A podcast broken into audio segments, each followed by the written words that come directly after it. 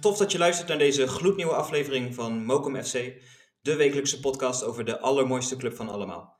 Mijn naam is Kevin Suave en samen met mij zijn ditmaal Twitter-titaan Bart Sanders. Hallo. Sportjournalist Bas Scharwachter. Ja, aanwezig. En doorgewinterde jeugdwatcher Jan Verdonk. Yes, goedenavond. Welkom, tof dat jullie er weer zijn.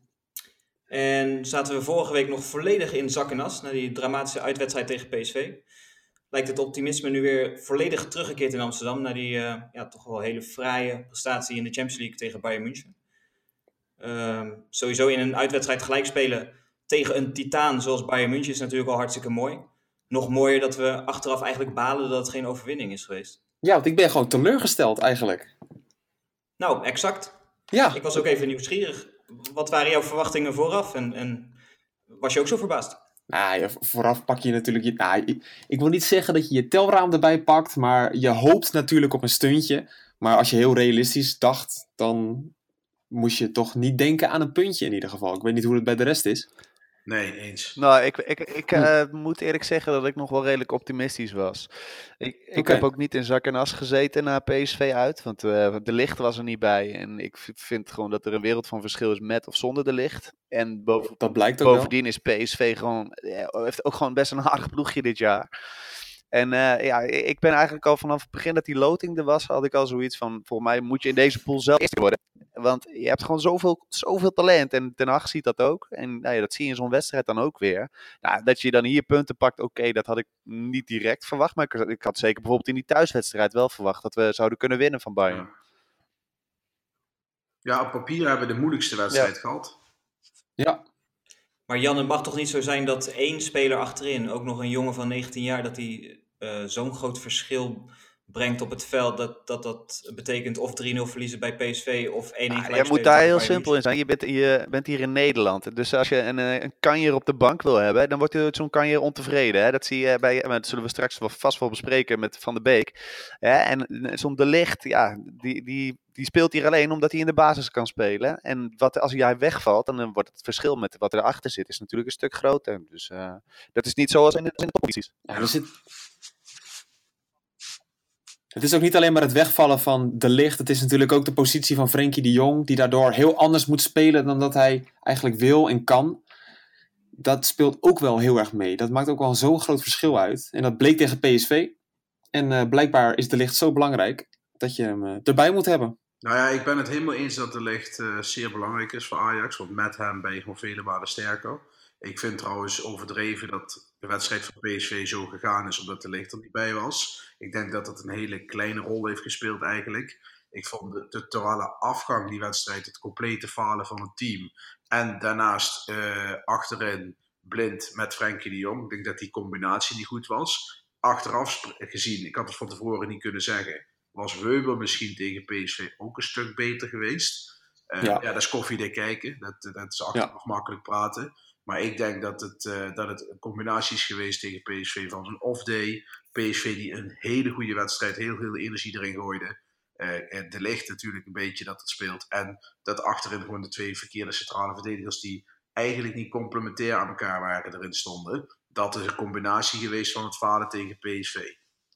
Maar Bart, stond je ervan te kijken dat Ten Hag dan nu koos tegen Bayern om toch met Wöber te beginnen? Nee. Ondanks dat hij eigenlijk vooraf al had aangegeven, of in ieder geval na de wedstrijd tegen P S V, dat hij er geen spijt van had om te beginnen zoals hij begon, hè, met die opstelling. Ja. Dat hij er nu dus toch voor heeft gekozen om, uh, om die wijzigingen door te voeren. Wöber achterin, maar ook met Tadic als een soort van valse spits. Uh, niet echt met een, met een, een statische spits voorin spelen. Uh, Wat vond je daarvan? Ik vond het een uitstekende keuze. Achteraf natuurlijk sowieso, maar vooraf ook. Ik had... Uh, Huntelaar in de spits, uh, dat, dat is mijn stokpaardje, maar daar word ik altijd over afgeschoten.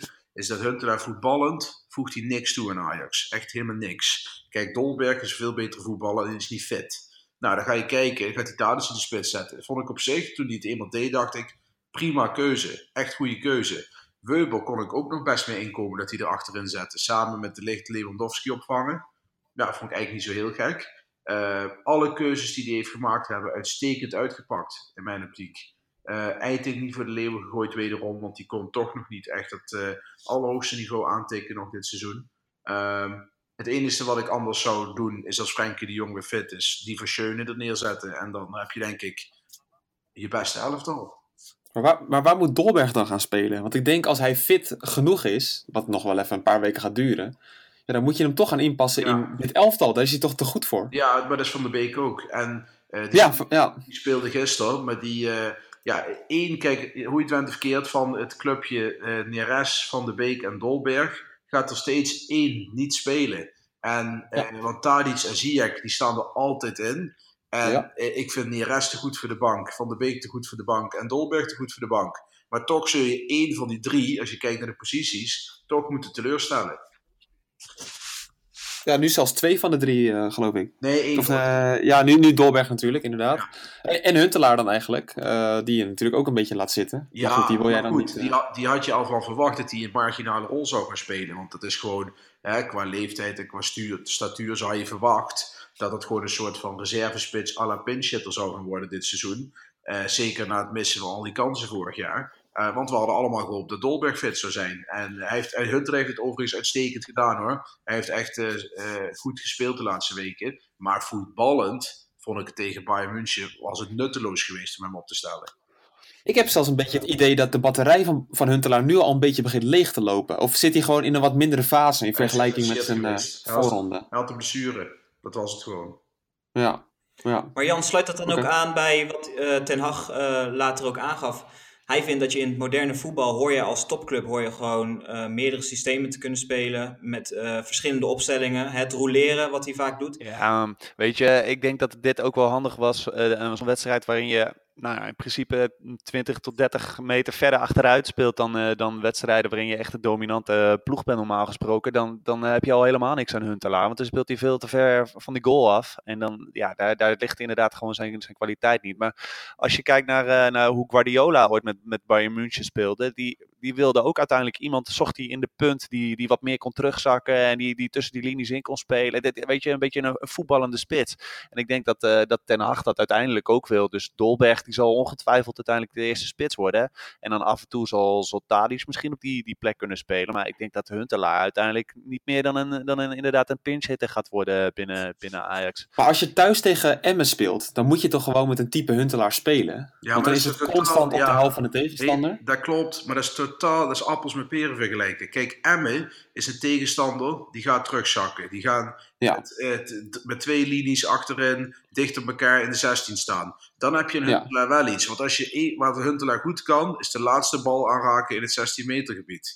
Daar is je, echt, Bart, daar is je uitstekend in. Maar dit geldt toch voor twaalf van de achttiende Eredivisie ploegen? Ja, maar weet je, ik ben niet zo bezig in mijn hoofd met, met Emmen. Ik, weet je, ik ben meer bezig nee, maar ook een Groningen, dat, dat ja, ook tuurlijk, tuurlijk. En in dat soort potjes is Huntelaar heus wel bruikbaar. En dan kun je hem mooi voorin zetten in de punt inderdaad. En dan kan hij die balletjes af en toe erin schieten. Maar hij, je, je weet gewoon, en dat zag je vorig jaar ook al, hij wordt, hij wordt steeds minder in de, in de, in de afronding. Ja, ja zeker. Het gaat, het loopt, het gaat gewoon allemaal ietsje achteruit ja. bij hem. Dat is ja. ook niet gek. Hij is nog steeds van waarde. Maar hij zal niet uh, de, de gedroomde topspits voor, uh, voor Erik ten Hag zijn. Uh, dat kan ik me niet voorstellen. Maar het is toch ook te hopen dat op een gegeven moment Dolberg het ook overneemt. Want het zou toch gek zijn als, als het Casper Dolberg, een groot talent, het niet lukt om Huntelaar uit de baan te spelen op zijn... Wat is het? Gaat lukken. Gaat gewoon lukken. Komt goed. Dat lijkt me ook wel. Ja. Maar om heel even terug te komen op de wedstrijd tegen Bayern, want we gaan er wel heel makkelijk aan voorbij. Maar ik stond hier op de banken, letterlijk en figuurlijk. Want dit was toch gewoon een fantastisch goede prestatie? Ja, maar we, we moeten daar ook niet overdreven veel in doen, weet je. Ik, ik merk gewoon aan die ploeg, en dan merk ik ook aan Erik ten Hag, dat die zich super bewust zijn van, van hoeveel kwaliteiten er eigenlijk in die ploeg zitten. Ik merk aan jongens als Mazraoui en uh, Ziyech ook na afloop, dat ze nou, het eigenlijk helemaal niet zo raar vonden dat ze het Bayern moeilijk konden maken. En ik denk dat dat, dat besef ook bij de supporters best wel wat, wat meer mag gaan, gaan leven, weet je wel. Want we hebben gewoon echt te maken, denk ik, met een hele bijzondere selectie die tot echt grote dingen in staat is. En als iedereen zich daarvan bewust is, dan, dan ga je die, die tweede ronde ga je gewoon echt halen. En dan, dan daarna is er ook best wel wat mogelijk. Dus eigenlijk heeft Ajax voor het eerst het potentieel echt ingelost. Met een beetje geluk natuurlijk dat, dat bij Bayern het ook wel uh, gewoon matig uh, loopt dit seizoen. Dus wat ontevredenheid als je dat zo leest. En dat loopt niet helemaal tussen die coach en, en een aantal spelers. Maar dat zie ik bij meerdere topploegen in Europa. Hè. Real Madrid, ba- Barcelona. Er zijn, het is echt niet allemaal dat ze, dat ze top zijn. Dus er liggen dit seizoen kansen ook tegen dat soort teams. Je merkt wel dat Ajax moest echt even, even wennen volgens mij. Uh, had eerst ook iets te veel ontzag misschien voor Bayern, waar ook die vroege goal uit voortkwam. Nou, weet je wat me in de beginfase opviel? Z- uh, Ziyech had drie keer de bal en dat was drie keer gewoon uit angst bal, uh, balverlies. Toen dacht ik, ah, wordt dat zo'n wedstrijd? En volgens mij zijn vierde paas, dat was die nu al iconische paas op Tagliafico. Waar de regisseur, uh, ja, ik, ik, iedereen weet waar ik het over heb, toch? Dat, shot, dat, dat lage shot en dat die bal zo vloog. Dat was volgens mij zijn vierde bal uh, um, bezit eigenlijk. Hoe zeg je dat? Maar dat is gewoon geweldig. En dat zag je ook wel. Dat die eerste fase toch best wel lastig was. Dat ze toch even onder de indruk waren. En daar viel ook die goal uit. Wat gewoon compleet overbodig was. En onnodig. En als die bal over was gegaan, dan... Uh, had ik het dan wel eens willen zien, de eerste tien minuten. Ja, maar... Het was een kwestie van overleven. Ja. En dat hebben ze niet gedaan. Misschien was het ook wel goed ook dat die goal viel. Daardoor konden ze die, die, die schroom van ja. zich afgooien, weet je wel. En dan, uh, nou, dat hebben ze goed gedaan. En daarnaast toch ook gewoon hartstikke knap dat jij je weet op te richten na zo'n partij tegen P S V. Los van wat daarvan uh, de schuld is. Maar dat is toch best een, een mentale klap, lijkt me. Uh, dat je vervolgens even uitgaat of uit moet tegen Bayern. Ook niet de minste tegenstander, maar dat je je wel zo weet op te richten en gewoon zo'n prestatie op de mat legt, of niet Bart? Nee, dat is waar. Dat is ontzettend knap. En ik ben ook blij dat we eindelijk van dat, uh, ja, van dat beeld af zijn. Dat uh, als je die hele reeks ziet van de Champions League voorronde, dan werd elke keer bij elke tegenstander werd gezegd, ja, het was maar Stoerkras, ja, het was maar Dynamo Kiev. En Ajax heeft het eigenlijk op elk niveau nu laten zien. Uh, tot en met Bayern. Dus dat is gewoon heel erg knap. Je ziet gewoon dat dat team gewoon erg hoge ogen kan gaan gooien. Ik ben het ook helemaal eens met wat Jan zei. Uh, ik denk dat we best uh, met een beetje mazzel in de loting... Nou, kun je zo, uh, zomaar ineens in de kwartfinale staan. Dus dat sluit ik helemaal niet uit. En ik moet nog maar zien als Bayern uh, zo blijft spelen zoals ze deden... dan ben je thuis totaal niet kansloos tegen het team. En ook niet tegen Benfica, want die heb ik gisteren deels gezien tegen Ajax. Ah nee, die ga je gewoon winnen joh. Dat, dat... Daar ga je thuis zeker van winnen. En uit uh, ga je daar misschien zelfs niet van verliezen. Dus dat komt goed. Maar waar ik nog het meest blij mee ben, dat deze pot, is dat, dat, dat gelul over dat er per se een sloper op het middenveld moet staan. Ja, dat ja. dat een beetje de prullenbak in kan, weet je wel. Want dat, daar nam hij natuurlijk wel een beetje een risico mee met, met Schöne op het, uh, op het middenveld. Hij had natuurlijk ook geen sloper uh, voor het middenveld. Maar ja, weet je, nee. als, als ze daar vier nul, vijf nul hadden verloren, dan had je al die, die pipo's als uh, René van der Gijp had je gehad. Uh, van, ja, er moet een kerel uh, van de één komma vijfennegentig op het middenveld staan die een schop kan uitdelen. Ja, en Leiden, al, al dat ja. soort stomme termen. Dan denk ik, nee, je speelt ze nu gewoon van het kastje naar de muur en dan zonder uh, sloper op het middenveld. Het is zoals Johan Cruijff zegt, als je de bal hebt en je zorgt dat hij snel bij je medespeler is, dan heeft de tegenstander geen kans. En dat was in dit geval ook goed. Ik vond trouwens de eerste tien minuten, ik, uh, ik, volgens mij stuurde ik daar gisteren ook iets over, ik vond het heel erg slordig. Uh, de ballen kwamen ja. niet aan en ook vooral Schöne was, uh, vond ik de minste van het stel eigenlijk. Uh, als je daarover kan spreken na zo'n wedstrijd, uh, om eerlijk te zijn. Maar het was heel erg slordig. En toen zei ik ook van, ja, als, dit niet, als je nou niet fatsoenlijk de ballen bij elkaar in de voet kunt spelen, dan krijg je een hele zware avond. En gelukkig ging dat op een gegeven moment na tien, vijftien minuten draaide het beeld volledig. Ja, dat is dit Ajax ook al te roemen. Dat het niet alleen maar qua kwaliteit, qua techniek en hoe ze kunnen voetballen, dat dat helemaal goed in orde is. Maar ook mentaal ziet het er dus blijkbaar heel erg goed uit. Niet alleen dat ze zich konden herpakken van P S V, maar dat je je na zo'n slechte fase, na die tien minuten, dat je dan zo op kan richten. Vaak zijn die eerste tien minuten toch wel heel erg belangrijk hoor. En uh, dat vind ik ook wel bijzonder. We hielden is... natuurlijk ook wel dat uh, Bayern zelf ook wel heel slordig was, hè? Ja, daardoor kon dus ook wel in een spelletje komen. Maar aan de andere kant, het, het basisniveau van Bayern is zo hoog. Met die Thiago op het middenveld en, en die verdediging die gewoon eigenlijk elke bal had moeten wegkoppen. Want dat gebeurde eigenlijk ook te weinig. Het is best wel bijzonder dat je je daar onderuit hebt kunnen voetballen. Maar ja, Ten Hag die, die, die, die vond het ook allemaal wel vrij logisch hoe het gegaan was. En die heeft ja. van, van tevoren ook duidelijk die, die, die gebrekken van Bayern in, in beeld gebracht kennelijk. En die, die was toch wel, al, wel vrij positief vooraf al als je dat zo uh, ja, achteraf hoort. Maar hij, hij zei we, we gewoon duidelijk waar, waar hij uh, dacht dat de kansen lagen. En dat die daar, daar ook precies gevonden zijn. Dus, en het mooie ja, Bayern... is, dan komt het ook tot uiting bij die, uh, bij die één-één. Ja. Ja. De inzakkende Tadic. Uh, als grootste voorbeeld, denk ik. En de lopende Van de Beek, die uh, Martinez, geloof ik, wegtrok. Ja. Ja. Ja. Overigens heeft deze wedstrijd van gisteren, of eergisteren, wel een, een andere zijde ook. Ik denk oh. namelijk dat uh, bijvoorbeeld clubs als Dortmund, die wilden afgelopen zomer al drieëndertig miljoen, geloof ik, betalen voor Neres. Die hebben gisteren Neres of tegen Bayern zien spelen. Uh, die gaan daarvoor terugkomen. Ik bedoel, Neres speelde ook echt een geweldige Tuurlijk. wedstrijd. Ja. En uh, dat is ja. visitekaartje. Ik denk dat Matthijs De Ligt, die kan zo Boateng vervangen bij Bayern München. Zonder twijfel, naast Hummels. Geen enkel probleem. Hoe die Lewandowski op een gegeven moment over de achterlijn heen werkte. Ja, dat was schitterend. Ja, jongens, dat is mooi, ja. Jongens gewoon negentien jaar, hè. Dat is echt niet normaal. En ik denk, Ziyech, er is al die clubs die zullen nu denken van waarom hebben die gast niet gekocht van de zomer? Nou, omdat hij nu pas voor het eerst heeft bewezen dat hij echt mee kan op het niveau, hè. Want hij heeft natuurlijk best wel een matig W K achter de rug. En ik kan me best voorstellen dat je op basis van zijn eerdere seizoenen niet volledig overtuigd ja, bent ja. van zijn kwaliteit. En nu laat hij wel echt zien dat hij... Hij is ook wel heel compleet geworden, hè? Echt, in ja. alle facetten is hij zo sterk en zo goed geworden. Ja, nee, maar vergeet niet dat die voorrondewedstrijden waren allemaal voor één september, hè?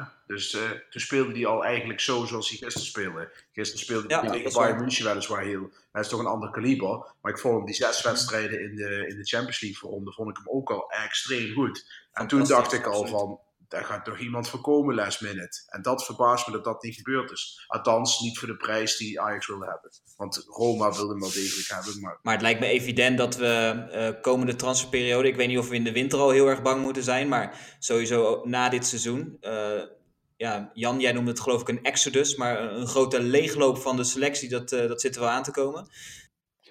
Ja, maar dat is, dat, dat is logisch. Er zijn jongens met wensen, die hadden ze afgelopen zomer al. En die, nou, toen heeft Ajax het mooi tegen kunnen houden. Ik ben alleen benieuwd of Ajax uh, een limiet gaat stellen aan hoeveel spelers ze weg willen. En of ze daarna heel erg moeilijk gaan doen. Dat, dat, ja, dat, ze hebben natuurlijk wel die positie. Ik ben ook benieuwd of Ajax iets te zeggen heeft nog. Want ze hebben dit seizoen heel erg hun best gedaan om een Onana bijvoorbeeld te houden. Um, Van de Beek, Frenkie de Jong, De Ligt. Volgens mij hebben ze gezegd, blijf nou nog een jaartje en dan komt het goed. Als je dat nog een keer gaat zeggen, dan word je ook niet heel meer geloofwaardig bij de zaakwaarnemers en de spelers zelf. Dus volgens mij wordt het gewoon een heel lastig verhaal om de jongens die ik noem, plus Neres, uh, te nou, ik denk dat uh, Neres blijft, uh, uiteindelijk. Echt waar? Ja, en waarom? Omdat hij een paar weken geleden een nieuw contract heeft getekend met een jaar verlenging. Kijk, dus zo'n jongen gaat geen contract tekenen met een jaar verlenging als hij weet dat hij volgend jaar weg wil. Want dan was hij alleen maar duurder en oninteressanter omdat hij een jaar langer onder contract staat. Dus dit is gewoon een slim trucje van Ajax om hem meer ja, waarde te geven. Ja, toch? Maar ik denk dat hij wel blijft. Want ik vind trouwens dat hij okay. uitstekend speelt. Maar ik vind dat hij nog wel nog extra stap moet maken om die stap naar een transfer te maken. Ik denk wel dat, uh, dat Ziyech, Onana, De Ligt en De Jong, dat die alle vier weggaan. Ja, dat zit er dik in. Maar is er, een, is er een manier om ze toch te behouden voor de club? Want stel nou dat je inderdaad hele hoge ogen gaat gooien in de Champions League. Zou dat voor hun een drijfveer zijn om bijvoorbeeld te zeggen, nou, we proberen het nog een seizoen. In de hoop dat uh, als de selectie bij elkaar blijft, dat ze misschien nog meer indruk kunnen maken? Of ben je gewoon... Nee, nee, nee. Daar, daarvoor blijft de, de Eredivisie is daarvoor gewoon te zwak. Ik bedoel, uh, dat, uh, die, die jongens willen zich uiteindelijk ook testen wekelijks op een, op een hoger niveau. Dat lijkt mij uh, tenminste niet meer dan logisch. Maar Kevin, wat je zegt, dat is nu eigenlijk dit seizoen. Zo van dit seizoen gaan we met z'n allen laten zien wat, er, wat we kunnen. En ja. dat kan niet nog een seizoen, denk ik. Het kan wel ja. nog een seizoen, maar dat gaan ze niet doen. Nee, en dan loop je dus tegenaan dat we op veel essentiële posities binnen ons team uh, spelers gaan verliezen, belangrijke spelers. Hebben we daar op dit moment de spelers voor achter de hand om dat op te vangen, Jan? Of, of moeten we toch de transfermarkt dan op? Die gaat sowieso de transfermarkt op. Ik ben benieuwd. Uh, eind uh, dit jaar loopt het, uh, loopt het contract van Jan Vertonghen af. Maar dit schijnt dat er wel een optie zit van, uh, van Tottenham uh, voor een extra seizoen. Maar ja, die jongen wordt tweeëndertig. Weet je, dat lijkt mij nou juist de ideale opvolger voor, ja, voor De Ligt. Zeker. En, uh, ja, en zo, ja, zo zul je toch voor de rest ook uh, weer, weer de, de transfermarkt op moeten. Want die, die jongens die eraan zitten te komen, dat zijn, dat zijn echt grote talenten. Hè? Gravenberch, en ik, vind, ik zie het ook echt heel erg zitten in Taylor. Uh, maar ja, de, de, de vraag is of ze dan al meteen er voor, klaar voor zijn om dertig wedstrijden ja, dat denk ik niet. Ik denk dat Taylor en Gravenberch, die gaan er zeker... Nee. Uh, Gravenberch sowieso, Taylor vraag ik me af of die er al bij komt. Maar die gaan erbij komen, gaan niet alles spelen. Dat kan gewoon niet. Dat lijkt me niet... Uh, ik denk overigens Vertonghen vind ik interessant. Kijk, je hebt met Wöber natuurlijk een linksbenige centrale verdedigingsselectie waar je al zeven komma vijf miljoen voor betaald hebt. Ik kan me niet voorstellen dat uh, Ten Hag, want die is vrij autistisch in die dingen, dat hij met twee linksbenige spelers in het centrum gaat spelen. Dus ik kan me haast niet voorstellen dat zij Vertonghen halen, omdat je dan met Vertonghen en Wöber eigenlijk twee linkspoten in het centrum hebt. Want uh, Wöber die staat er nu toe elke week in de basis? N- nee, maar die gaat straks wel in de basis staan, want anders heb je zeven komma vijf miljoen weggegooid. Want als hij het nu dit jaar niet die stap gaat maken, zodat hij volgend jaar sowieso basisspeler is, ja, dan kun je hem wegdoen. Want een derde jaar op de bank zitten, daar heeft hij niks aan en heeft Ajax niks aan. Maar ga, maar ga je een speler van Vertonghen, alu, een speler als Vertonghen niet halen, omdat je Wöber hebt? Ik kan me niet voorstellen. Nee. Ja, ik vind dat... Nou ja, goed, laat ik wel wezen. Ik wil Vertonghen heel graag bij Ajax. Hè? Dat, dat wil iedereen. Maar het is, kijk, dus beleid is ook vooruitzien. Daar, ze hebben het nu Blind gehaald. Dan had je Blind niet moeten halen. Dan had je een rechtsbenige centrale verdediger moeten halen. En had je Vertonghen heel makkelijk erbij kunnen halen. Want Blind hebben ze allemaal verkondigd. Die is verhaald als centrale verdediger. Nou, dan komt er toevallig net uit dat hij op zes beter is. Dat vind ik ook. Maar zo heeft Ajax hem niet gehaald. Ja, het is natuurlijk een beetje raar dat je Blind haalt als centrale verdediger. Wöber al hebt, voor heel veel geld gehaald. En dat je nog Vertonghen erbij gaat halen. Want ja, daar, daar vind ik niet te rijmen, om heel eerlijk te zijn.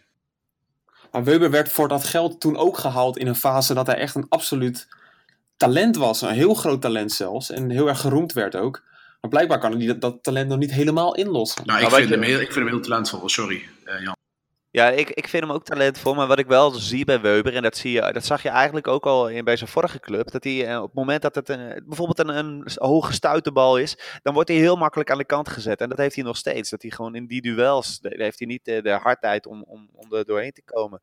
En hij is nu volgens mij al vier keer ziek geweest in de tijd dat hij hier is. Dus ik vind, Zo, ja. ja dat, dat vind ik ook wel een opvallend dingetje bij hem. Het is best een, een zachtaardig, een, een zachtgekookt eitje of zo lijkt wel. Ja. Maar je gooit ja. acht miljoen toch met alle liefde de prullenbak in, als dat betekent dat uh, de enige echte Jan Vertonghen terugkeert naar Ajax. In de huidige kastpositie zeker, hè? En zeker ook naar, naar komende zomer, want ze zullen toch wel redelijk wat gaan cashen, denk ik. Uh. Nou, ik zou, het, ik zou het zonde vinden van Wöber, maar goed, dat terzijde. En ik ben voorstander voor Vertonghen, hè? Laat dat wel zijn. Maar ik, ja, ik vind het toch een tikkeltje vreemd als Wöber dan daar direct stand-in van Vertonghen wordt. Vind ik echt een hele dure stand-in voor dat geld. Maar ik ja, zie ik hem als vervanger. Wat je bedoelt daar, Bart. Ja, ik ook, ik maar ik, ik zie hem wel als vervanger voor De Ligt in de selectie. En wie is er anders die, die dat gat binnen de selectie opvult? Want dan wil je eigenlijk gewoon met één verdediger minder verder gaan. Ja, ik zou al de wereld eerder halen dan Vertonghen, als ik naar de huidige selectie kijk. Puur positioneel, hè, zonder het sentiment. Want het sentiment overheerst altijd. Dan zie je Vertonghen op de knieën liggen janken bij de winnen van de schaal.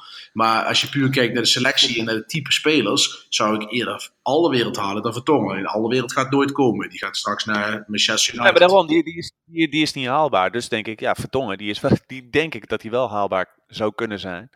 Ja. Ja. Ook goed voor in de kleedkamer, hè? Ja, ja, zijn dat van die clichés. De welbekende André Ooyerhol. Niet te onderschatten. Nou, niveau is wel iets hoog. We hebben het net al even aangestipt. Uh, Daley Blind speelde een heel erg sterke wedstrijd. Althans, een betere wedstrijd op middenveld dan dat hij over het algemeen uh, wellicht uh, centraal achterin doet. Uh, hoe gaan we dat straks doen als, als Frenkie de Jong weer fit is? Uh, die wil je toch het liefst waarschijnlijk op het middenveld zien. En die moet daar ook. Ja, bedoel... wat, wat doen we met Daley? Ja, ik, ik, ik heb toch wel weer een interessante analyse voorbij zien komen van de laptoptrainer. Die, uh, die daar wat momentjes bij haalde dat uh, Blind uh, en Schöne toch wel in de, in de omschakeling vrij, uh, vrij kwetsbaar zijn. Zeker als de ruimtes wat groter worden tussen de linies. En dat, ja, ik, wat dat betreft blijft Blind toch zijn, zijn kwetsbaarheden houden. Ook als hij onder druk wordt gezet. Ja, dan is die Jong natuurlijk is veel, is veel beter. Dus die hoort altijd denk ik dan op die positie te spelen.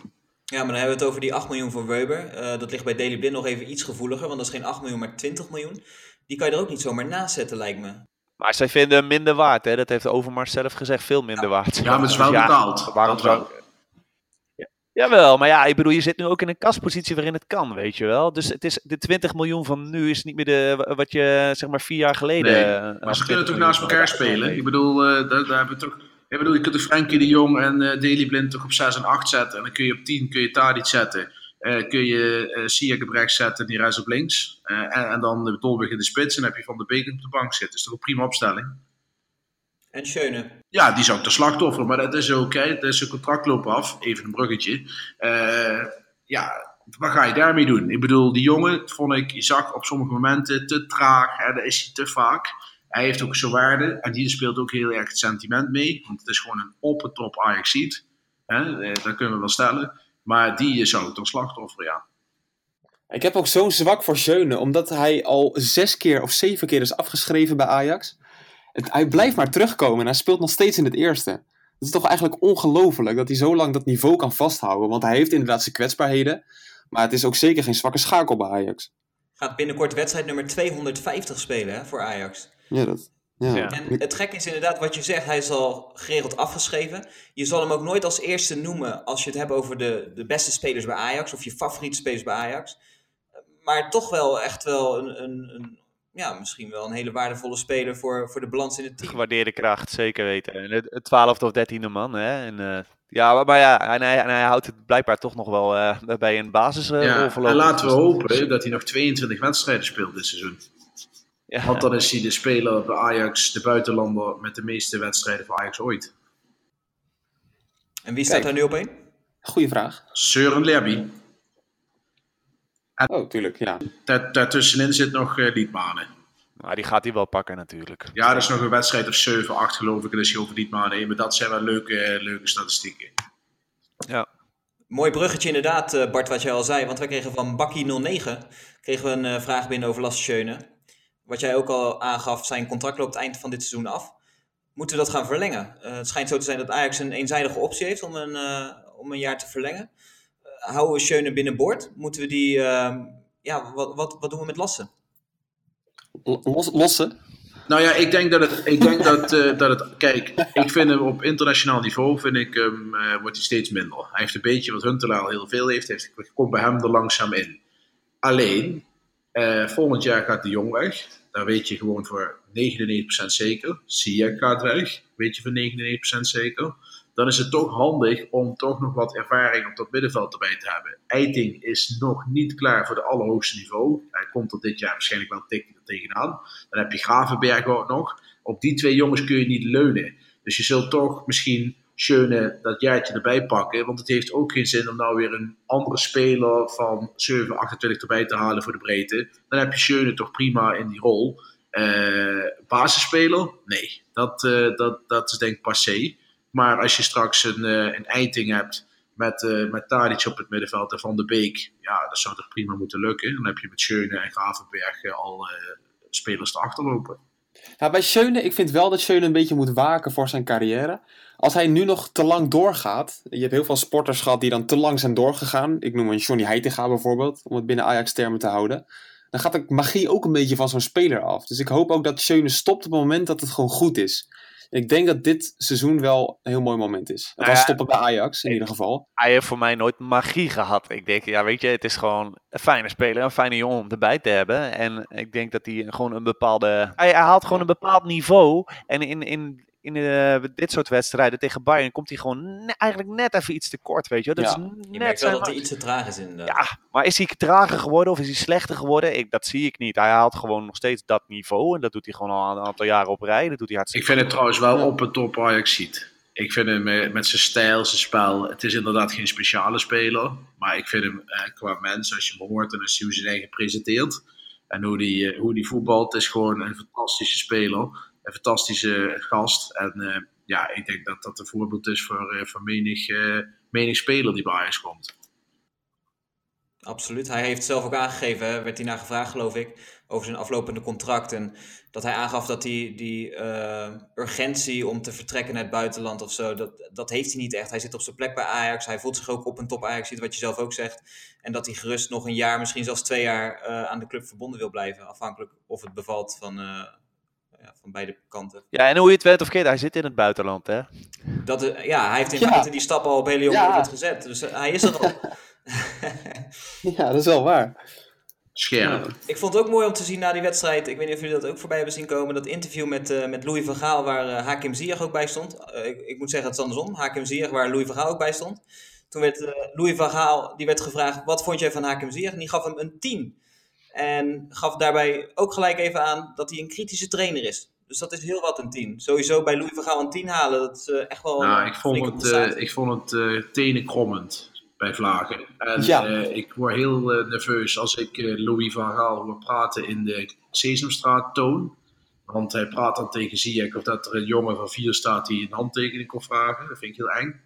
En uh, ik vind het ook heel irritant dat uh, Jack van Gelder uh, continu uh, zijn mening geeft en ook continu uh, Louis van Gaal onderbreekt. Want als ik hoor, Louis van Gaal uh, is een eigenwijs man, maar ik hoor hem heel graag over voetbal praten. Uh, maar verder, uh, ja, dat van die tien, dat was wel grappig. Ja, daar kon ik wel om lachen. Het was ook al met alle leuke interviews. Ja, ik vond het ook... Ik, het is toch... Uh... Het viel me wel op dat Ziyech zich ook wel schikte in die rol. Want het ja, was ook wel een dat, ja, van. Heel ja, nederig. Met die meneer Van Gaal. Ja, ik vond het ook... Uh, ja, je zag aan hem echt van... Uh, hij had echt mega veel respect voor Van Gaal. Ja. Het zou ook gek zijn als hij dat niet zou hebben. Nou, ik wou net zeggen, dat is toch ook wel terecht. Ja, klopt, tuurlijk. Ja. Ja.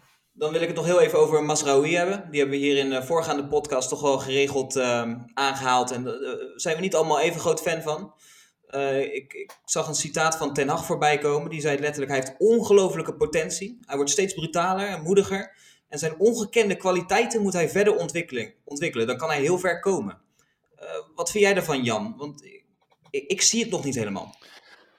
Dit is zo'n jongen waar Peter Bos ook denk ik super veel vertrouwen in zou hebben gehad. Want dat, de, deze jongen, die, daar zit gewoon een slimme kop op. Hij is gewoon, en, en daardoor ook heeft hij veel leervermogen, weet je wel. Dus het is heel moeilijk in te schatten waar uiteindelijk zijn plafond, dat, dat woord zocht ik er straks ook, waar zijn, waar zijn plafond uh, ligt, weet je wel. Ik denk dat inderdaad dat hij nog een enorme groei kan doormaken. En dat zal af en toe even, zal die flink op zijn bek gaan. En zal die een, een, echt een klote wedstrijd spelen. Maar die jongen, die, ja, ik ben heel erg benieuwd, net als Ten Hag, waar uiteindelijk uh, het plafond gaat komen te liggen van Mazraoui. Ik zie het ook wel met veel uh, positiviteit. Nou, ik vraag het me wel af, want hij is denk ik niet goed genoeg voor het middenveld bij Ajax. Dus doet hij het prima als rechtsback. Maar op de lange, tendu- of de lange termijn denk ik wel dat hij te zwak is om echt goed als rechtsback te kunnen functioneren. Zeker in topwedstrijden zometeen. Want als je zegt dat Ajax de kwartfinale met wat geluk kan halen, dan denk ik dat hij daar compleet onder gaat sneeuwen. Heeft hij niet laten zien tegen Bayern, ja, maar dat okay. uh, heeft hij goed gedaan. Hoe vaak speel je dat soort wedstrijden? Hè? Ik bedoel, bij, bij Ajax speel je natuurlijk... Uh, de, de, zoals hij die rol invult, met die lichtvoetigheid en uh, het aanvallend vermogen en de, en de, en de ja. slimheid die hij heeft, dan denk ik dat, dat je best uniek bent hoor, als rechtsback. Omdat normaal gesproken dat soort gasten inderdaad op het middenveld staat. Ja, en dan kan je bij Ajax aanvallend superveel toevoegen. En ik vond het leuk om te zien, echt heel erg leuk om te zien dat hij dat uh, tegen Bayern ook heel mooi heeft. Zijn stijl doet me een beetje denken aan Gregory van der Wiel af en toe, als ik hem op zie komen. Hij heeft ook een beetje die mimiek. Met ja, die handjes. Een beetje zo'n type speler. Ja. Alleen hij is aan de bal denk ik nog veel beter dan Gregory van der Wiel was. En uh, inderdaad, wat, uh, wat Bas zegt, uh, Mazraoui komt echt tekort voor het middenveld. Het geeft wel echt een stukje wanbeleid bloot. Hè, als je kijkt naar de rechtsbackpositie, want daar mogen we best kritisch op zijn. Maar daar heb ik je eerder verteld, geloof ik. Ja, ja hoe, hoe kunnen ze dat met Christensen dan zo verkeerd gezien hebben? Of laat hij het dan gewoon niet zien op de trainingen? Ik ben zo benieuwd hoe hij presteert. Die gast is best, uh, kan best aardig voetballen hoor. Ik geloof ook dat ze bij uh, SciSports hebben ze toen ook een kaart gebracht. Dat was een van de grotere talenten uit, uh, uit Scandinavië. En uh, hij uh, heeft het goed gedaan bij de jeugdhelftallen, goed gedaan bij, uh, bij zijn club. En ik denk dat hij er best wel, uh, best wel dat hij de tijd nodig heeft om aan te haken. Hij heeft gewoon de pech dat Mazraoui de kans gekregen en gepakt hem, heeft... Uh, onze vriend Orihuela, die gaat gewoon van de winterstop weg. Die heb ik nu al drie keer inmiddels op Instagram met een uh, Deportivo Cali shirtje gezien. Dus uh, ja, ik ja, verwacht dat hij terug gaat naar Colombia als ik dat zo uh, zie. Ja, dat is ook niet zo erg gego- gegokt en verloren natuurlijk. Maar van Christensen vind ik het toch wel uh, bizar. Want dat SciSports, volgens mij stond die Christensen bij de top vijf talenten van buiten de top vijf competities. Meen ik. Of als verdedigend talent ja, of respecttalent. Ja, nee, dat klopt. Maar, Ja, ja, hij stond super hoog aangeschreven. Dat is helemaal waar. Ja. Misschien toch een keer kijken naar de algoritme van uh, SciSport. Ja, dat klopt, klopt helemaal niks van, jongens. Nee. Ja, maar we, we moeten ook niet doen alsof elke aankoop van Ajax een succes is. Hè? Want dat is natuurlijk ook niet zo. Het, het, het zijn er nu gelukkig dat je een paar erbij hebt die dat, die dat niveau echt omhoog tillen. En al een paar jaar lang wel dat je die, dat soort gasten kan halen. Maar er zijn er ook natuurlijk genoeg nog die, die mislukken of die uh, gewoon heel weinig toevoegen. Ja, dat is inherent ja. aan voetbal. Toch speelde Christensen best wel een prominente rol hè, tegen Bayern München. Ik weet niet of het jullie is opgevallen. Want werkelijk bij iedere honderd procent kans die we misten... Uh, kregen we een shot te zien van het balende gezicht. Van de hardlopende van Christensen. Ja, echt, echt fantastisch. Maar die baalde ook echt heel erg. Hij doet in ieder geval ja. flink meeleven. Ondanks dat hij niet heel veel minuten maakt. Net als zo'n ja. Lamproe. Ja. Heb je dat gezien? Ja, mooi. Nou, Ja, ja. Maar die Lamproe, daar hebben ze ooit een filmpje van opgenomen tijdens een training. Die schold echt iedereen de pleur is. Dat was echt niet normaal. En dat was echt jongens als Ziyech en weet ik wel, die kregen gewoon de huid volgescholden. Die gast is echt helemaal geobsedeerd. Maar die ligt, die ligt wel volgens mij enorm goed. Ja, maar is een typische, dat is een typisch zo'n klein mannetje die zich een beetje moet compenseren door grote bekken. En dat, uh, ja. ja, ja, ja, ja, ja. ja. Ja. En dat terwijl die Ajax helemaal niet zo'n leuke club vindt. Ja, dus gaan nee, we dat niet meer aan die over hebben. Het is gewoon zijn uh, gewoon demagogische ja. teksten van een jongen die, uh, die wat gevraagd werd. Uh, maar dat mag uh, toch ook, ja. kom op. Ik vind, uh, daar heb ik niet zoveel bezwaren ja. tegen. Nee, ja. voetbal is ook gewoon... Ik heb daar ook niks, uh, niks op tegen, heel eerlijk te zijn. We hebben het net gehad over een eventuele grote leegloop aan het einde van het seizoen. We hebben het nog niet eens gehad over Donny van de Beek. Um, wil je nog een liedje inzetten, Bas, of gaan we gewoon verder? Nee, het is nog altijd Donny op de bank, denk ik, ja. de komende wedstrijden. Daar ben ik ook bang voor, of bang voor. Um, nu vandaag ineens het uh, bericht dat, uh, dat er blijkbaar afspraken zijn gemaakt tussen zijn zaakwaarnemer en, uh, en Mark Overmars. Dat als zijn situatie niet wijzigt, dat hij dan eventueel zou mogen vertrekken. Er zouden ook een hoop internationale topclubs geïnteresseerd zijn in Donny. Uh, waaronder Chelsea, Manchester United, nou, er kwamen een hoop grote namen voorbij. De Sun had het zelfs over F C Barcelona. Ja, maar daar geloof ik allemaal niks van. Daar geloof ik echt allemaal helemaal niks maar van. Maar los daarvan, in hoeverre het waar is, Donny moet toch helemaal niet nadenken over een vertrek. Maar wie, wie is zijn zaakwaarnemer? Weten we dat? Sjaak Zwart, toch? Nee, nog altijd? Guido Albers. Guido Albers. Ja, is Guido Albers. Ja, Sjaak Zwart die houdt daar ook zo'n, die heeft een bepaalde, die zegt altijd dat hij bij hem slaapt en zo, die heeft wel een bepaalde rol daarbij, een soort begeleider. Maar hoe kan, ik, ik geloof die verhalen gewoon niet. Op een of andere manier. Nee, ik ook niet. Misschien is het ook een spelletje om, om de boel wat onder druk te zetten. Maar Donny heeft toch eigenlijk helemaal geen recht van spreken als het waar zou zijn. Want het is niet zo dat hij continu op de tribune zit. Hij maakt zijn minuten. Hij is weliswaar geen onbetwiste baasspeler. Maar hij speelt toch een best wel een belangrijke rol gewoon binnen de selectie. Uh, nu ook. Staat gewoon ja. basis tegen Bayern München. Uh, staat wel vaker in de basis. Valt geregeld in. Bart, ik zag ja. bij jou een statistiekje op je Twitter. Ja, dat was een beetje goedkoop, maar ik vond het wel leuk om even erin te gooien. Kijk, ik kreeg meteen natuurlijk allemaal van die mensen die zeiden, ja, maar hij heeft heel weinig gespeeld. Dat klopt. Ja. Maar hij is de enige speler in de huidige selectie die alle zestien wedstrijden heeft meegedaan. Weliswaar heel veel als, als invaller, maar hij is wel de enige. En hij staat, ik heb het even gecheckt, hij staat op de twaalfde plek met een aantal minuten overall. Ja. Dus dat betekent ook dat hij echt de twaalfde man is. Maar inderdaad, hij moet niet piepen. Hij moet gewoon uh, laten zien dat hij de beste is en... Ik hou niet zo van, net zoals tegen I K T, de prachtig doelpunt. Maar meteen als een houdekje, ja, moet dat nou? Uh, hij mag best uh, teleurgesteld zijn, maar hij moet gewoon knokken. En uh, ik zag iemand voorbij sturen, van, ik weet niet meer wie het was, maar die stuurde van, hij moet even met uh, Kenny en Gyro uh, appen. Ja. Ah, maar ik, ik kan me wel voorstellen bij zo'n Van de Beek, hè, die, die, die, hij neemt dus eigenlijk de positie in die, waarvan je op voorhand zou verwachten dat Schöne die in zou nemen, de nummer twaalf van de selectie. En dan zie je Schöne spelen en die doet het echt niet elke wedstrijd fantastisch, dan dat je zo'n gevoel hebt van, kom op, ik moet daar staan. En dan de argumenten die gebruikt worden, dat er een passer nodig is. Kijk, hij is eigenlijk, zou die, dat was hij in de jeugd in ieder geval, completer dan waar hij nu voor aan wordt gezien. Dus misschien heeft hij het zichzelf ook een beetje aangedaan door, door, door te veel de, de diepgaande middenvelder uit te hangen, want hij heeft veel meer kwaliteit. Hè. Ja, precies. Precies, maar denk jij trouwens, want ik vraag me echt sterk af hoor, dat hij op die controlerende middenveldpositie, dat hij daar beter in is dan Schöne. Ik, ik, kan, ik, ja, vind ik, ook moeilijk. Ik kan me daar niet moeilijk. voorstellen, want eh, ik vind Donny van de Beek juist, eh, hoe dichter bij de vijandelijke doel, vind ik hem steeds beter worden. Eh, ik vind eh, Schöne is geen hondenvoetballer, maar die vind ik in een controlerende rol op, op zich best nuttig. En Frenkie de Jong ook. En Donny van de Beek vind ik eigenlijk helemaal niet zo'n type daarvoor. Dus ja, ik vraag... Dat, eigenlijk is dat het een beetje. Als je Donny van de Beek op de controlerende positie zet, dan maak je niet genoeg gebruik van zijn kwaliteiten. En dat is toch die diepgang en dat neusje voor de goal. Dus het is gewoon zonde eigenlijk als je hem op de plek van Schöne zou zetten. Ja, maar ik kan me wel voorstellen dat hij zoiets heeft van, ja, ik zou eigenlijk daar, daar moeten spelen in plaats van... Dan maar daar, ja. Oh, of tenminste, ja, dat, weet je, dat hij daar dat, dat een beetje aan hem vreet. Dat zou ik me best kunnen voorstellen. En de, de, dan ben je een topsporter en dan mag je balen. Ik vind dat alleen inderdaad, dat hoeft al helemaal niet in de media allemaal, joh. Nee, en w- ik, ik vind het best mooi dat hij dan tegen Ajax scoort en dat hij dan even een statement wil maken. Weet je, dat is een stukje emotie, dat hoort bij voetbal en dat is ook prima. Dan laat hij zijn voeten spreken. Uh, maar nu dat het een spelletje wordt via zaakwaarnemers en dat soort zaken, ja, kom op, uh, ja, laat het gewoon op het veld zien en, en bewijs dat je erin hoort. Uh. Nee, maar kijk, zo'n Donny van de Beek, dat, die wordt dan genoemd bij die clubs. Nou, bij geen één van die clubs die genoemd worden, wordt hij basisspeler. Zit hij zelfs niet bij de eerste zestien. Ah, United kan, hè?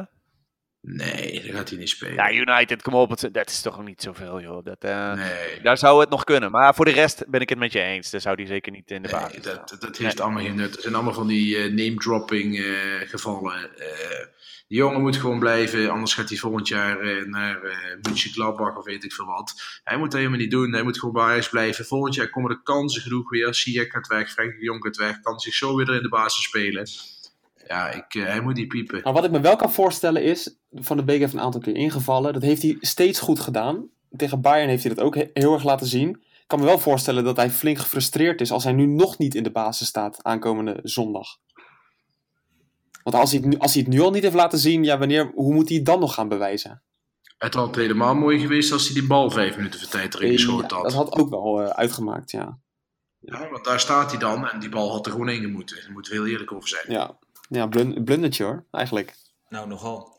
Ja, tuurlijk. Maar wat ja. ook zo jammer is, en, en dat verwacht je misschien een beetje bij Donny van de Beek, hè? Je, je, je, moderne tijden, modern voetbal, clubliefde is ver te zoeken. Donny van de Beek, echt de jongen van de club. Ik weet nog dat ik vorig jaar een um, interview van Onana hoorde, waarin Onana werd gevraagd, joh, wat, wat is jouw gevoel bij Ajax? En dat hij zoiets zei van, nou, ik hou heel erg van Ajax, maar ik hou niet zoveel van Ajax, zoals bijvoorbeeld Donny van de Beek. Hè, zo'n echte clubjongen is het. En is toch wel de laatste waarvan je dan dit verwacht, om het op deze manier te spelen. En dat... Heb ik toch nog wel een nieuw liedje voor je, Kevin? Gooi hem maar in, hoor. Donny is van streek. Misschien dat daar nog wel een leuke ritme op verzonnen ja, kan worden. Bas, Bas mag voorlopig niet meer meedoen. Nee. Coming to a stadium near you soon. Nee, maar ja, dat is inderdaad wat Onana zegt, is wel mooi. En, uh, dat komt allemaal wel goed met uh, Van de Beek. Alleen uh, Ten Hag moet hem toch, denk ik, even de ruimte gaan geven. En hij durft nog... Ja, maar, ja, de maar voor, wie, voor wie dan? Voor wie dan? Voor Huntelaar. Zo, eigenlijk zoals het zo speelde. Zo, zo, maar waar gaat Frenkie de Jong? Die gaat dan voor Schöne erin komen. Ja, dat lijkt me logisch, ja. Dus eigenlijk, spa- eigenlijk wist je hem in voor, voor Schöne. Ja, ja of, of voor Wöber dan. En dat Blind weer terugschuift. Dat zou ook nog kunnen. Ja, maar, liever maar goed. Maar ik vond Wöber ook heel goed spelen. Ja, die, die verdient het ook. En ja, Schöne deed het. Was niet de beste... Maar eh, ja, om nou te zeggen dat hij onvoldoende speelde, nee, ook niet. Dus het is gewoon heel erg lastig. Hij heeft gewoon de pech hè, dat, uh, dat we gewoon net één of twee spelers uh, te veel hebben... die ook toevallig in de basis zouden kunnen spelen. En, uh, ja. ja, want Ajax heeft veertien uh, basisspelers, hè? Wist je dat, Bart? Ja, dat uh, wist ik, ja. zestien. Oh, oh zestien, zestien basisspelers heeft, uh, heeft Ajax. Dat zegt Ten Hag steeds. Daar word ik echt wel een beetje moe van. Ja, maar dat is Guardiola-taal. Echt waar? Dat, uh, de, ja, lees die biografie maar van, oh. uh, over, over, over Guardiola. Die, die, die gebruikt precies dezelfde termen, gebruikte hij bij Bayern. Oké. Okay. We linken je straks even ja. door naar uh, bol punt com, Bas. Komt helemaal goed. Ja, komt goed. Maar bij die baasspelers hoort daar ook onze draufganger. Zit hij daar ook bij? We beginnen al te lachen, dat weet je genoeg. Ja, Dani de Wit mocht weer meedoen. Um, en we kregen ook een vraag binnen van um, Matthew Last, of Last. Ik hoop dat ik het goed uitspreek. Maar die vraagt zich af, waar komt toch die hele negatieve tendens rondom Dani de Wit vandaan? Want uh, die jongen kan eigenlijk helemaal niks goed doen, terwijl hij zich amper heeft kunnen laten zien. Dat klopt. Ik denk, ik denk dat er een soort van jeuk voor lopers is ontstaan ja. bij onder, een, onder een aantal mensen, weet je wel. En uh, ja, Dani de Jong, of, uh, Dani de Wit, weet je, uh, ja, die, die, die past weer mooi in het rijtje van Siem de Jong, van, uh, van Klaassen, die ook, ook genoeg kritiek heeft gekregen in de loop der jaren. Hè? Want dat is natuurlijk ook gewoon uh, daarbij. En Ekkelenkamp kan je daar ook een beetje in scharen. Dus daar, daar komt gewoon een beetje jeuk vandaan, omdat die jongens niet verfijnd zijn of ze hebben niet zoiets als Ziyech. Ja, dat is het denk ik gewoon een beetje. Ja, ik moet ook zeggen, ik heb daar ook aan meegedaan en een beetje aan die flauwekul. En uh, daar had ik eigenlijk, als ik dat gisteren zo zie, wel spijt van. Kijk, die jongen, die is mega begaan met Ajax. Dat zie je in alles. Als hij op de bank zit, hij is altijd het juichen, aan het springen en doen. Hij is trots om voor Ajax te spelen. Die indruk krijg ik, dat hij dat heel erg is. Ik zie hem bij jong Ajax wel eens spelen. Dan denk ik van, nou, die gaat er altijd vol in. Ik vind echt een Davy Klaassen light... in sommige opzichten. Maar je moet het hebben van het keiharde werken. En ja, je ziet hem, hij valt vijf minuten, vijftien minuten in. Deed hij gewoon prima, hij deed zijn taak. Ik denk niet dat hij uiteindelijk bij Ajax een rol van betekenis gaat spelen. Maar die gaat gewoon bij een hele leuke uh, subtopper in de Eredivisie terechtkomen. Dat geloof ik zo. Dat had hij al gekund natuurlijk. Hè. Ik bedoel, hij had makkelijk al vijfentwintig plus wedstrijden kunnen spelen bij zo'n, ja. zo'n ploeg. Want er is genoeg, inter- in, genoeg interesse geweest. Maar ja, hij, hij wilde gewoon uh, voor zijn kans bij Ajax gaan. Hij, weet je, hij voelt zich ook niet uh, jong Ajax-speler. Hij voelt zich Ajax één-speler. En juist daarom uh, ja, de, de, de, denk ik dat hij voor zijn kans is. Ik zag trouwens een interview van A T vijf bij, na de wedstrijd met hem. Maakt op mij wel echt een hele volwassen indruk. Op een of andere manier. Ja, het is niet voor niks dat hij wordt ingezet. Hè. Ik bedoel, Ten Hag die, die, die maakt zich denk ik niet zorgen dat, uh, dat er zo'n eentje stijf van de zenuwen staat.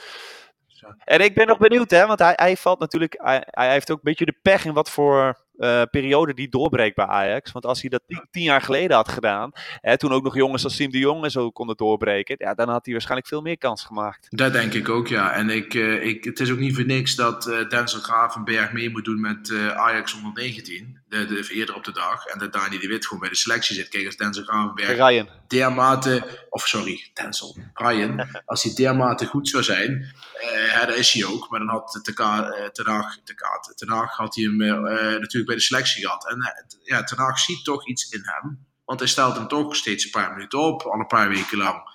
En ja, ik, ik ben benieuwd waar, waar, waar het schip strandt. Ik denk dat hij heus wel een rol van betekenis gaat spelen voor Ajax, maar dat hij uiteindelijk niet een vaste speler voor Ajax gaat worden. Die dat jongen gaat nog, gaat nog een verrassende goal maken dit, dit seizoen tegen een, een club waarvan had hij bijna gedaan. Verwacht. Ja, maar ik bedoel, misschien doet hij het wel uit bij Benfica of zo. Ik, ik, ik, ik, zie, ik voel nog zoiets ergens in de lucht hangen dit seizoen. Maar vinden jullie, zijn jullie het met me eens dat het een soort Davy Klaassen light is qua stijl? Nou, wat betreft zijn populariteit, het is ook zo'n werker en dat past ook gewoon niet helemaal bij Ajax, om het zo maar even te zeggen. Wij houden veel meer van een, een Nouri, van een Gravenberch. Is eigenlijk ook heel flegmatiek, heeft heel veel flair in zich. Univar komt er natuurlijk aan. Ja, daar zijn we meteen fan van. En niet van Ekkelenkamp en Dani de Wit. Nee, nee, nee. Dat is een beetje de cultuur van de club. Terwijl je toch echt een sloper op middenveld nodig hebt, hè? Grappen maken. Ja, soms, soms, soms droom ik nog wel eens eh, over de tijd van Nouri. Hè, de trieste gebeurtenis. En stel dat dat allemaal niet was gebeurd, dan had je die nu ook gewoon nog als middenvelder erbij gehad. Als ja, dat is echt, wel waar, ja. Als je, als je daar zo over nadenkt, denk je, moet je kijken wat je dan van, van keuzes nog meer had gehad. Dat is echt bizar eigenlijk. Hij had op de plek van Neres gespeeld, denk ik. Of misschien was Tadic daardoor wel niet gehaald. Ja, ik wou net zeggen, was Tadic waarschijnlijk niet gehaald. Dat kan ik me... Nou ja, toch wel interessant, want ik geloof dat het Peter Bos was die zei, uh, ik weet niet of Nouri het wel gered had. Ja, dat is natuurlijk ook nog maar de vraag. Hè? Ja, ja, ja, want Nouri was een fantastisch goede voetballer in de jeugd. Sterker nog, ik, ik denk, uh, ja, zo'n beetje het jeugdtalent dat er rondliep op de toekomst. Maar om die stap te maken naar het eerste, dat is voor meerdere grote talenten toch een hele lastige stap gebleken. Maar dat is misschien ook... Ja, ik moet even op mijn woorden letten, denk ik, op dit gebied. Maar dat is wel een beetje prachtig aan die magie rondom Nouri. Omdat we het nooit gaan weten. En dus je kan er altijd zelf over blijven fantaseren. Dat of hij was de nieuwe Iniesta, of hij speelde over vijf jaar bij Groningen. Ja. En uh, dat, dat gaan we nooit weten. Het, het verbaast mij toch wel dat... Uh, ik heb dat destijds ook gezegd, dat je die weken na de gebeurtenis destijds... Uh, al die mensen die op de foto's met elkaar gingen... en shirtjes en rugnummers... En dat is nog steeds. Het is nu inmiddels uh, ruim een jaar geleden. En ik Kluivert gisteren weer met zijn shirtje. Uh, het, het blijft maar komen. De, de impact is uh, echt extreem geweest. Als je zo weer ja. even terugkijkt. Wel grappig van Kluivert op zich. Is dat hij dus zijn eerste doelpunt wilde opdragen aan Nouri. Nou, hij heeft al wel aardig wat potjes gespeeld. Dus hij heeft elke wedstrijd heeft hij dat shirt weer meegenomen. Dat is ook al verwonderlijk. En nu eindelijk mocht hij hem dan tevoorschijn halen. Supermooi, dat wel. Nou, maar wel grappig, ik weet niet of hij dat bij elke wedstrijd heeft gedaan. Hoor. Ik denk dat hij uh, al blij mocht zijn dat hij een, uh, zelf een shirtje aankreeg. Ja. hij, denkt, hij denkt, ik moet het nu ook maar meteen doen. Want ik weet niet of hij nog, of nog een goal gaat volgen. Ja, ja. Nou ja, wat zijn de verwachtingen van Justin Kluivert bij A S Roma? Want nu dan, uh, ja, hij mocht opdraven vanaf het begin. Ik heb het zelf niet gezien, dus ik, ik heb geen flauw idee hoe hij gespeeld heeft. We hebben in ieder geval uh, een goal meegepakt. Dat is natuurlijk altijd lekker. In ticketje. Ja. Wat, wat verwachten we van Justin Kluivert bij, bij A S Roma? Wat voor een route gaat hij bewandelen? Gaat hij het daar maken? Nou, het is wel, het is wel lekker als je niet speelt en dat dan je zaakwaarnemer wat kritiek heeft. En dat je dan meteen in de basis mag starten. Ja, dat zeker. Dat is wel heerlijk hoor. Ja. Volgend jaar Sassuolo. Ja, zoiets. Ja, ik weet het niet. Het is, het is een hele opportunistische speler ja. gewoon. Dus weet je, als hij net precies in die periode dat hij speelt, dat hij daar net wat kan laten zien, een beetje geluk mee heeft, ja, dan, kan, dan gaat hij gewoon meer speeltijd krijgen. Maar het kan ook totaal de andere kant op gaan. Bij die opportunisten kan het ja, alle kanten op gaan. Ik had hem echt graag nog bij Ajax gezien overigens. Als ik, eh, als ik kijk naar zijn kwaliteiten, moest kijken waar je gisteren zo in kunnen brengen eh, tegen Bayern München. Ja, dat is gewoon de prima wisselspeler geweest om weer in te gooien. Ja, dat is gewoon een doodzonde dat die jongen die stap... Eh, maar die jongen baalt zelf ook. Dat kan toch niet anders. Die baalt zelf ook, ook nog wel eens. Als hij dit zo ziet, zeker. Natuurlijk. Ik, ja. ik zat gisteren die wedstrijd te kijken in de samenvatting. En dan zie je die Dzeko in de spits staan. Ja. En die ziet er al heel oud uit. En die loopt al heel veel jaar mee. En heeft hij gewoon twee kinderen naast hem lopen. Dan heb je die Turkse jongen, die uh, Cengiz uh, Ünder, weet hij. Ja, en ja, aan Ünder. De andere kant, die, die, die Kluivert. Ja, dat ziet er ook uit. Ik zat echt te kijken. Ik denk, dus pa- papa met twee kinderen voor in, een, in, in de voorhoede. Kindercrash. Ja, ik denk ja. dat Kluivert heeft wel zijn mentaliteit mee. Ik geloof wel dat hij oprecht in zichzelf gelooft. En uh, best wel veel uh, zelfvertrouwen ja. heeft. Sterk in zijn schoenen staat. Ja. Ik denk ook wel dat hij een harde werker is. Ja, ja en wat bij Kluivert. Kluivert heeft zich altijd heel snel aangepast ja. aan een hoger niveau. En dat, dat, kan, dat zou bij A S Roma natuurlijk uiteindelijk ook nog kunnen. Want Jan, jij weet dat beter als ik, hè? Want jij bent veel vaker bij jeugdwedstrijden geweest dan ik ben. Maar Kluivert was nooit het absolute toptalent. Uh, ik, ik heb toen de C'tjes was hij niet meer toptalent. Bij de B'tjes was hij niet eens altijd basisspeler. En daarna pas kwam hij langzaam, rolde hij door. Want uh, volgens mij zat Donjel Malen bij hem in de lichting. En ook Dilrosun, dacht ik. Of is hij een jaar ouder? Nou, Dilrosun was een jaartje ouder volgens mij. Is hij een jaar ouder? Oké, okay, ja. nou in ieder geval, ik, ik kan me herinneren dat, dat Kluivert gewoon bij jeugdwedstrijden soms op de bank begon. Nou, hij werd, hij werd in ieder geval niet aangezien voor, voor het grote talent. Dat, uh, dat, nee, nee. nee. Terwijl hij toen bij de Copa Amsterdam zat hij toen uh, wel heel vroeg bij de A één. Want hij heeft op de Copa Amsterdam toen zijn debuut gemaakt bij de A'tjes. Ja, en daarna ging het eigenlijk heel snel met hem. Ju- juist omdat hij steeds die, die stappen vrij makkelijk maakte. En uh, wat, ik bedoel, hij stond ook eigenlijk zomaar in ene in, in Ajax één. Hè. Dat was eigenlijk ook best wel verrassend snel gegaan. Dus, uh, dat heeft hij... Op een gegeven moment maakt hij uh, die goal tegen, is dat Feyenoord of P S V? Echt die, die solo goal vanaf volgens mij de middenlijn. Feyenoord. Dat was Feyenoord, hè? En toen ineens ja. merkte hij ook dat de naam Justin Kluivert ging eens heel erg leven. En toen leek ook de stap naar het eerste ineens heel snel ja, te gaan. Ja. Maar ik hoor jou net even wat namen opzommen, Bart. Uh, Dilrosun. Um, die doet het goed, hè? Die Bij je ja, ja, maar laat maar even wachten. Die heeft drie wedstrijden goed gespeeld, hè? Nou, uh, ik bedoel, dat is super. Doet het hartstikke goed nu. Maar laten we even gewoon even tot de winterstop aankijken. En uh, het liefst nog tegen die En die jongen had al vijftig wedstrijden gespeeld moeten hebben in de Eredivisie. Voor, Aj- voor Ajax, ja. ja. Precies. Maar dat, daar wilde ik ook naartoe. Het is wel jammer. Hè? Ik heb het ook met Donjel Malen, als ik hem nu bij P S V zie, die gewoon ook een hele goede wedstrijd weer heeft gespeeld. Um, in ieder geval in de Eredivisie. Uh, daarnaast heb je natuurlijk Bergwijn, die ook gewoon bij Ajax weggeplukt is. Het is wel jammer, want we hadden wel een hele goede lichting kunnen hebben. Ja, dat is honderd procent zo. Donjel Malen is gewoon uh, Remy en Raiola geweest. Dat is een heel apart geval geweest. Kijk, Bergwijn wilde zelf weg naar een akkefietje. Uh, die was ook geloof ik uh, al veertien, pas veertien. Dat was heel jong. Die is gewoon van B V O uh, is, die, is die veranderd. Uh, Donjel Malen was zestien en hij wilde hem heel graag laten tekenen. Die kwam er gewoon niet uit. Want Raiola zat ertussen. En Dilrosun, dat was nog in de tijd dat Ajax wat trager was met het geven van contracten. Die wilde pas eigenlijk op zijn zeventiende contract laten tekenen. Terwijl je vanaf de zestiende al kan tekenen. Nou, waarom willen ze dat? Omdat hij dan tot zijn twintigste levensjaar vast ligt. Waardoor je daarna weer een topcontract kan geven. En dan wilde die jongen niet wachten. Terecht, onterecht, kun je wat vervinden. Ik denk niet handig gehandeld van Ajax ook. Is nu ook maar, aangepast. Uh, ja. ja, is nu ook aangepast. Want daarna zijn ze wel vanaf de zestiende levensjaar meteen gaan vastleggen. Ja, je had toen ineens een, uh, ook een exodus, hè? Want Fosu Mensah ging toen geloof ik ook weg. Die wilde dus ook een contract aanbieden. Of die ja. hadden zelfs een contract ja. aangeboden. Ja, die heeft zelf de keuze gemaakt. Ja. ja. Die jongen, die uh, is nou een nieuwe, die Sala. Dat is ook, uh, volgens mij zei hij er iets ja, over. Dat? Dat, ja, ja, ja. Maar de, en weet je, wat, wat bij Ajax gewoon de, de afgelopen paar jaar zie je dat ze uh, vaak jongens hebben gehaald die... die niet tot de topspelers in hun, uh, hun lichtingen behoorden. Omdat die topspelers zaten bij A Z en bij P S V en soms bij Sparta of Feyenoord. Maar, en die jongens zaten daar goed en die wilden ook over het algemeen niet weg. En, maar nu hebben ze bij, bij uh, uh, Salah Eddin, die hebben ze met een contract hebben ze hem kunnen paaien. En ik ben benieuwd of dat een nieuwe trend gaat worden. Dat ze, dat ze meer toptalenten kunnen halen binnen, binnenlands. Ja. Met ja, het, is ook, het is ook niet voor niks hè, dat uh, hoofd jeugdscouting Patrick Latroeberg is gegaan, hè? Dat is eigenlijk heel geruisloos gegaan. Die is begin van het seizoen zijn die uit elkaar gegaan. En uh, die, is gewoon, die deed de hoofdjeugdscouting. En die heeft die, uh, die buitenlandse jongens uh, gehaald. Die Hongaren, uh, die Poolse keeper, die uh, Ja, maar je hebt zoveel van die, van die miskopen, die, die struiken en die abricano. Ja, die, die, ja, die, die komen allemaal uit zijn koken. Precies, ja. Even vooruitkijken naar uh, aanstaande weekend. Over A Z gesproken. Treffen we A Z in de Johan Cruijff Arena.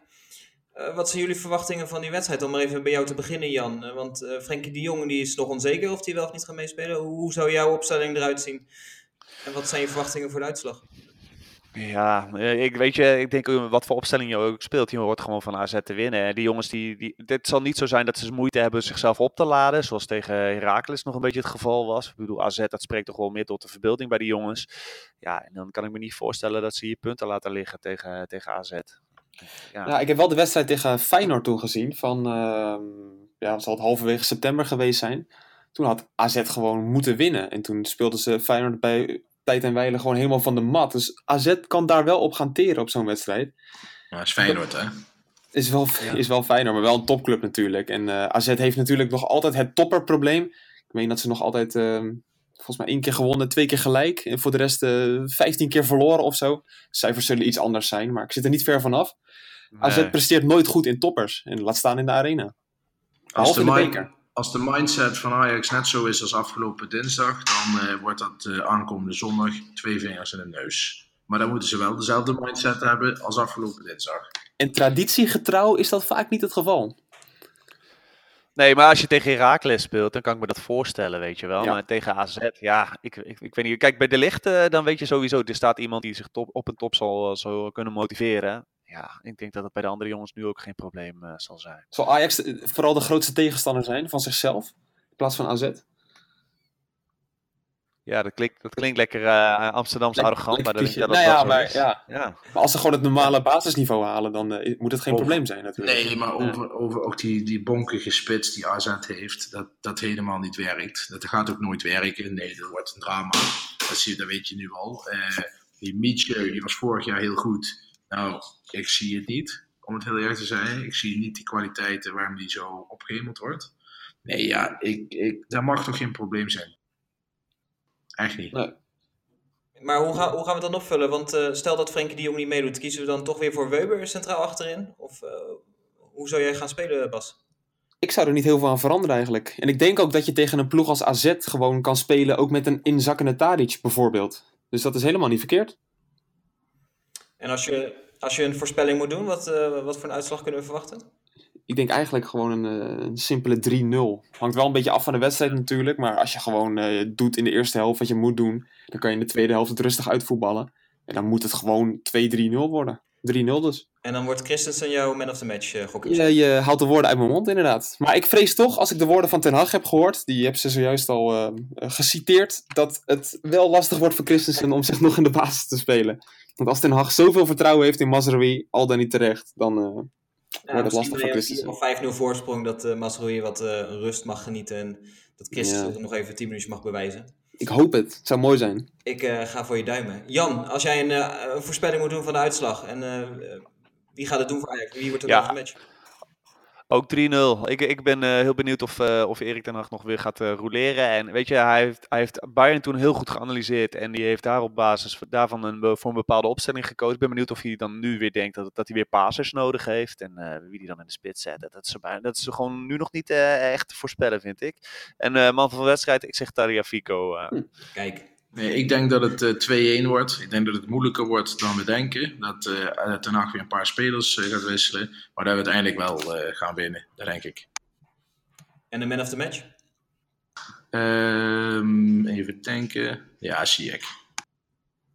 Kijk, nou, we kunnen in ieder geval met vertrouwen toeleven richting het weekend. Ik wil jullie heel erg bedanken weer voor jullie aanwezigheid en jullie input en enthousiasme.